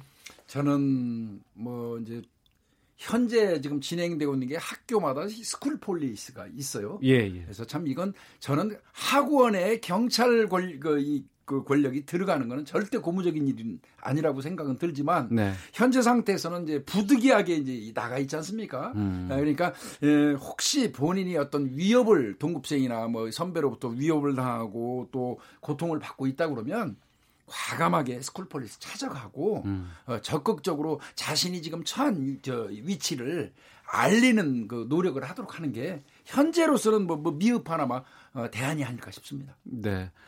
아, 오늘 좀 어려운 네. 좀 아이템을 좀 정해봤습니다만 그 뒷번호 9190 쓰시는 분께서는 교육평가 제도가 바뀌어야 한다고 봅니다라고 의견 주셨고 8309 분께서는 100번 맞습니다. 입시 위주의 우리나라 교육의 문제입니다. 어른 공경하고 인사 잘하는 인성 교육이 빵점인 우리나라 기성세대가 초래한 결과입니다라는 의견 주셨네요. 자, 오태훈의 시사본부 김복준 한국범죄학연구소 연구위원 배상훈 서울 디지털대 경찰학과 교수와 함께 아는 경찰 진행했습니다. 오늘 두 분 말씀 고맙습니다. 감사합니다. 감사합니다.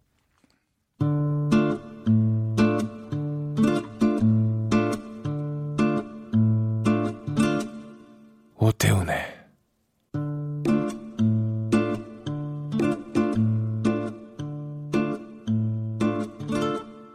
시사본부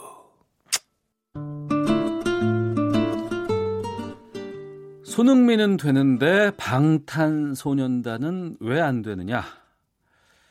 국위 선양을 한 예체능, 예체능인에게 사실상 군 면제 혜택을 주는 병역 특례 제도, 형평성 시비에 휘말리면서 제도 개선 필요하다는 목소리가 곳곳에서 나오고 있습니다. 김성환의 뉴스 소다 병역 특례 제도의 문제 대안은 없는지 알아보겠습니다. 시사평론가 김성환 씨 자리하셨습니다.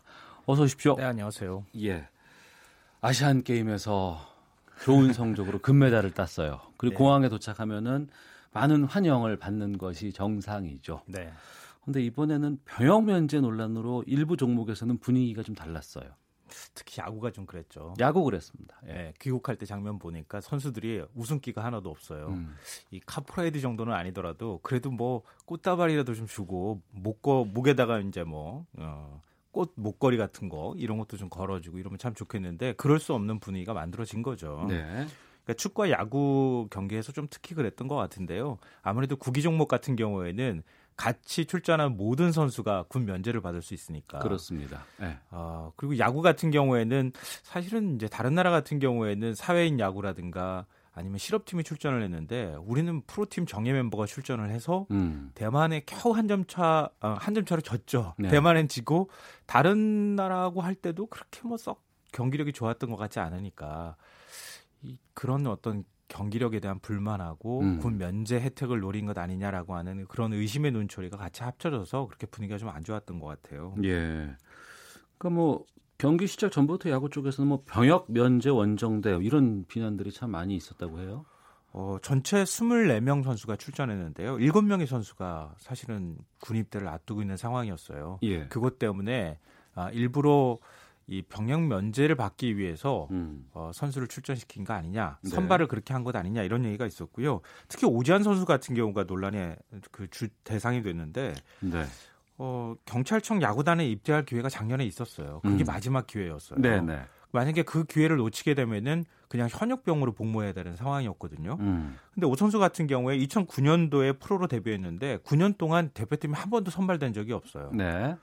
그럼 무슨 배짱으로 지금 그 경찰청 야구단에 들어갈 수 있는 거는 일종의 그것도 좀 특혜라고도 할 수 있는 거거든요. 음. 그 아무나 들어가는 것도 아닌데 음. 그걸 걷어찼다고 하는 거는 다음번 아시안 게임을 노리는 거 아니냐라고 하는 의심이 있었는데 네. 이번에 뭐 아니나 다를까 대표팀에 선발이 된 거예요. 음.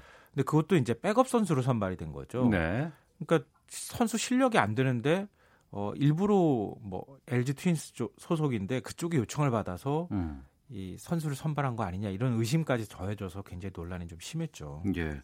오지환 선수에 대해서 이제 얘기가 나오는 부분에 대해서는 논란이 좀 있습니다. 이를테면 오지환 선수 같은 경우에는 본인 스스로가 그것을 하기 위해서 노력하는 것은 본인은 그럴 수 있다고 친다. 다만 이제 이게 선수 선발이라든가 대표 선발 과정에서 그 선수를 뭐 안, 뽑지 않는다거나 뭐 이런 부분에 대한 문제점들이 더 크지 않느냐라는 얘기들이 좀 있기도 하고. 예, 맞아요. 그 부분도 어. 사실은 좀 지적할 부분인데 네. 저 시간이 많지 않아 가지고 미리 좀 얘기를 준비 안 했었는데 그 LG 트윈스에서 9년 동안 사실 선수를 데리고 있던 거잖아요. 네.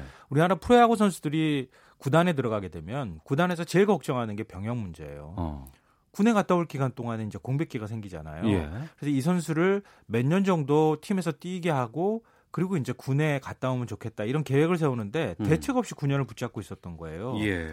근데 그러다가 이제 마지막 끝에까지 온 거죠. 어. 이제 그 현역병으로 가야 되느냐 말아야 되는 상황까지 왔는데 손동열 감독도 사실은 뭐 야구협회도 마찬가지지만 마찬가지지만 KBO도 이게 만약에 이런 논란이 있다 그러면 차라리 배제해라. 이렇게 돼버렸으면 모르겠는데 그런 논란이 있는 상황에서 선수를 선발해 버리고 나니까 음. 이게 기준이 없는 거 아니냐 네, 뭐 네, 이런 네, 이제 비판 여론들이 있는 거죠 같이 예. 안치홍 선수는 복무 다 마치고 복귀해가지고 이번에 어, 네, 금메달을 그렇죠. 따기도 한 경우도 있었고요 참 논란의 핵심은 그러니까 선수 개개인이 문제가 아니고 형평성의 문제가 아닐까 싶은 부분이에요 이게, 이게 근데 두 가지 논란이 좀 뒤섞여 있는데 이걸 한꺼번에 우리가 막 섞어서 얘기하는 것 같은데요 예. 먼저 체육계 내부의 형평성 문제가 있어요 네.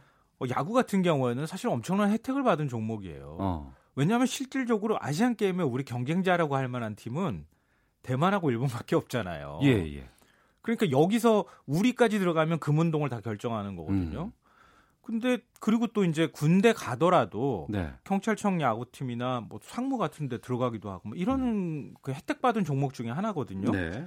근데 그렇지 않은 비인기 종목 있잖아요. 예. 육상이나 수영 뭐 등등 해가지고 그런 종목 선수들은 사실 메달 따기 굉장히 어렵거든요. 음. 근데 뭐 올림픽 같은 경우에는 금은 동메달까지 되는 거고 지금 아시안 게임은 금메달만 되는 거니까 그런 선수들은 사실상 혜택을 거의 못 받는다고 해도 과언이 아닌 거죠. 네. 스포츠 선수들 사이에서도 형평성 문제가 하나 있는 거고요. 음. 둘째로는 예술계 내부의 형평성이에요. 예술계. 네. 예. 이번에 이제 우리가 논란이 되는 병역 특례 제도가 어, 체육계, 스포츠 선수도 해당이 되지만 예술계도 해당이 되거든요. 예. 어, 국제 예술 경연 대회에서 2위 이상 입상을 하거나 아니면 국내 예술 경연 대회에서 1위 입상한 예술인들은 병역 특례를 주는 거예요. 병역 혜택을 주는데요. 어. 이잘 이해가 안 되실 것 같은데 예.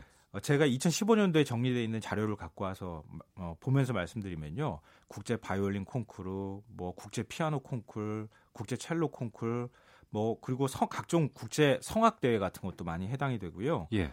어, 악기 같은 경우에도 클라리넷, 피아노, 오르간, 오보에, 트럼펫, 첼로, 프루 정말 많이 있어요. 어. 여기에서도 다 1등 하면 아니 2등까지만 되면 국제 콩쿠르에서는 그 군 면제 혜택이 주어지게 되고요. 예. 그리고 국내 대회 같은 경우에는 어 발레, 뭐 현대 무용, 발레도 국제 대회 굉장히 많고요. 예. 어 그리고 연출 연기. 어. 어 전국 연극제. 아, 연극제. 예. 아. 연극제에서 어 우리 이제 연극 배우 같은 경우에는 예. 거기에서 1등 하면은 군 면제 혜택 주어지고 아, 그래요? 예, 어. 연출가도 혜택이 있어요. 예. 그리고 동아무용 콩쿨 예, 이렇게 예. 해서 전통무용, 어. 한국무용도 해당이 되고요. 예.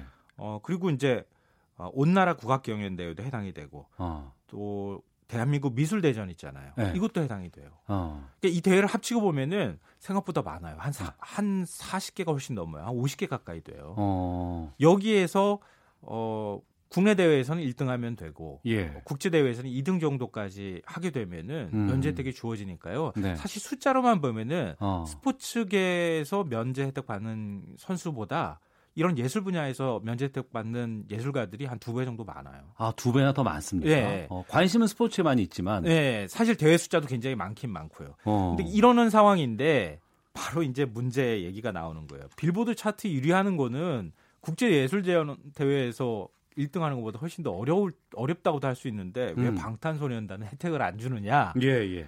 아, 요즘 이제 굉장히 시대가 많이 바뀌고 그러는데 케이팝이나 이런 게 전 세계적으로 국위 선양에 도움이 되는데 음. 이러면서 이제 예술 분야 내부에서 형평성의 문제도 같이 나오는 거예요. 네.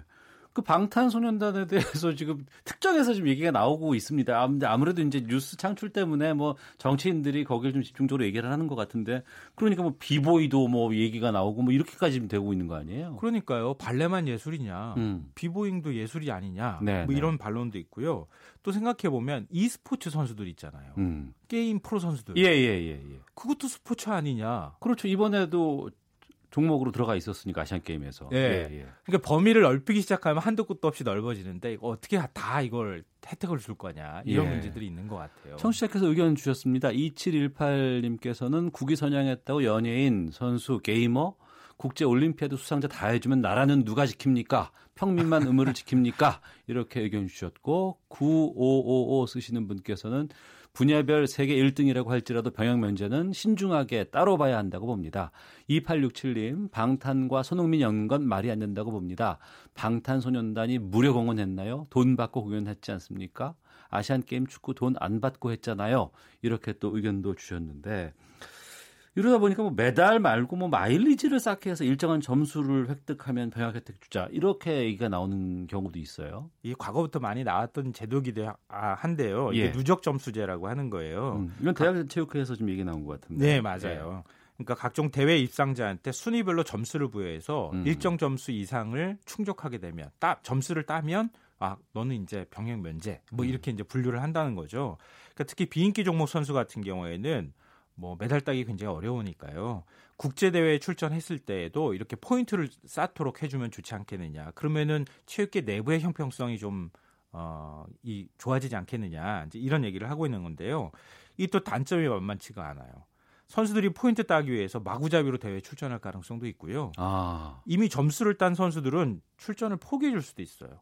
그렇겠네요. 또 짬짬이. 난 점수, 어, 아. 난 점수 다 충족했으니까 예, 이번에는 예, 예. 어, 후배 너가 나가 이렇게 할 수도 있다는 거죠. 아, 그럴 수도 있겠군요. 이거 어떻게 막지?라고 예, 하는 예. 이제 숙제가 남게 되고요. 어. 무엇보다도 예술계가 반대를 해요. 예술계 누적 점수제를 하게 되면은 예. 국가대표팀 선수들은 다 국가에서 출전 비용이나 이런 거 지원해주고 다 음. 해주는데 뭐 선수촌도 있잖아요. 근데 예술 분야 같은 경우에는 다 자비로 출전하게 되거든요. 음. 그러니까 돈 많으면 국제대회에 많이 출전해서 포인트 따게 되고 돈 없으면 못 하는 거 아니냐. 음. 이런 이제 예술계 역차별 논란도 있어서 만약에 이번에 대안을 만든다 그러면 누적 점수제는 예술계에서 굉장히 반발할 가능성이 있어요. 예전에도 반발했거든요. 네. 이거를 스포츠계하고 예술계를 분리해 가지고 제도를 적용하는 방법들을 고민하지 않으면 아마 이것도 이제 시끄러울 수 있을 것 같습니다. 예. 그 민주당의 김병기 의원은 이렇게 주장을 합니다. 군 복무 기간을 선택해서 지도자로 복무할 수 있도록 하는 이 개정안을 지금 병합법을 내놨다고 하는데 이건 어떻게 보세요?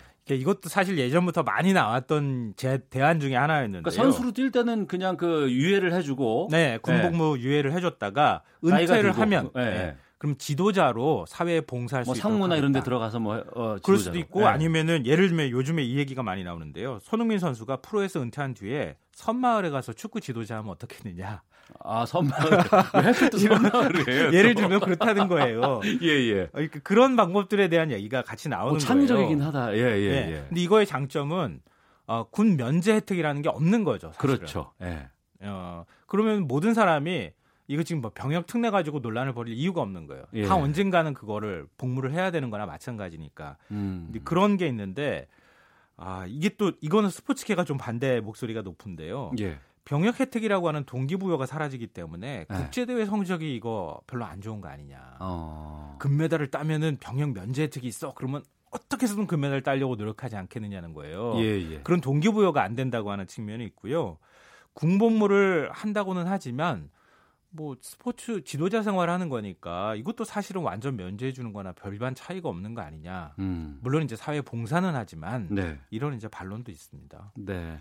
전에는 이 얘기가 그렇게 많이 확산이 되거나 문제가 되지 않았던 거는 따주기만 해도 참 좋았던 시절이 있었고 거기에다 열광하던 시절이 있었었어요. 네, 맞아요. 근데 지금은 그렇지는 않습니다. 예. 예전에는 카퍼레이드 진짜 했잖아요. 그렇죠. 보면은 금메달 네. 한번 따가지고 오면은 막 어. 진짜 전 국민적인 환영의 분위기가 있었는데 요즘에는 스포츠에 대한 개념이 좀 많이 달라졌잖아요. 예.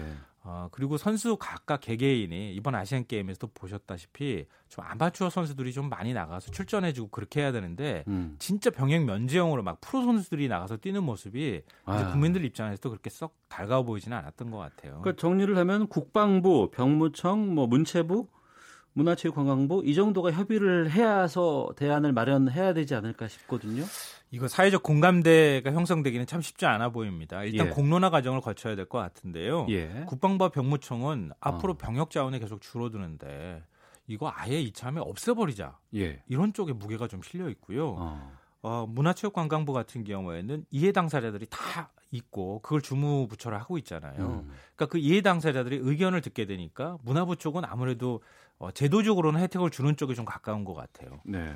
이 정부 부처 안에서도 서로 이해관계를 조정하기가 참 쉽지가 않은 상황입니다. 음. 어, 어찌됐든 뭐 이번 기회에 논란이 좀 됐으니까 예. 한번 좀 깔끔하게 정리해 줬으면 좋겠어요. 그러니까 고무줄처럼 막 어떨 때는 국민들이 많이 성원 보내니까 예. 월드컵 16강 올라가면 혜택 줘. 어. 어떨 때는 월드 베이스 그, 랬죠 그때도 원래는 안 됐었잖아요. 원래 안 됐었어요. 네, 2002년에 월드 베이스볼 클래식 같은 경우에도 야구 같은 경우에도 4강 올라가면 혜택 줘. 음. 이거 이제 이런 거 안 했으면 좋겠어요. 알겠습니다. 1337 쓰시는 분 형평성 문제 때문에 폐지가 답입니다. 9778님 나라 지키는 거 중요하지만 스포츠나 예술도 대단한 국력입니다. 2353 쓰시는 분 이러다 군 텅텅 비겠네요. 라고 의견 주셨습니다. 자, 병역 특례 관련해서 김성환 씨와 함께 했습니다. 말씀 고맙습니다. 네, 고맙습니다. 예. 오늘 순서 여기서 마치겠습니다. 내일 오후 12시 20분에 다시 인사드리겠습니다. 오태훈이었습니다. 안녕히 계십시오.